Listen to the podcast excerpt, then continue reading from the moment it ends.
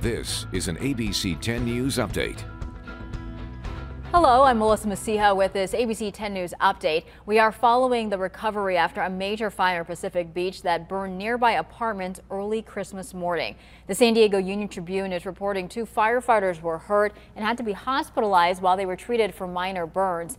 The lieutenant at the scene told one of our digital producers that this fire here started at the first floor of a construction site at Hornblend and Jewell. Nobody was inside at the time, but the fire did spread and burn two next door apartments. The cause is still under investigation.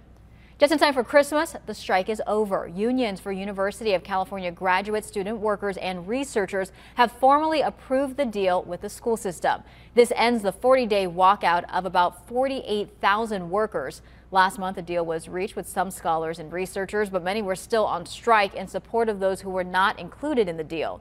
The unions say the deal guarantees that wages will rise significantly for all workers, including up to 80% for some of the lowest paid. And on this Monday, let's go ahead and check with meteorologist Megan Parry. Well, it was a warm one for our Christmas, record warm, in fact, in Ramona and in Alpine. Much of the county climbed into the 80s. It'll be nearly as warm today, 70s and 80s for most of us, 60s in the mountains.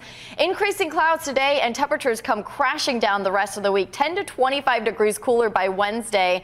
As as a series of storms rolls through. The first one arrives late Tuesday into early Wednesday, most of it into the overnight hours.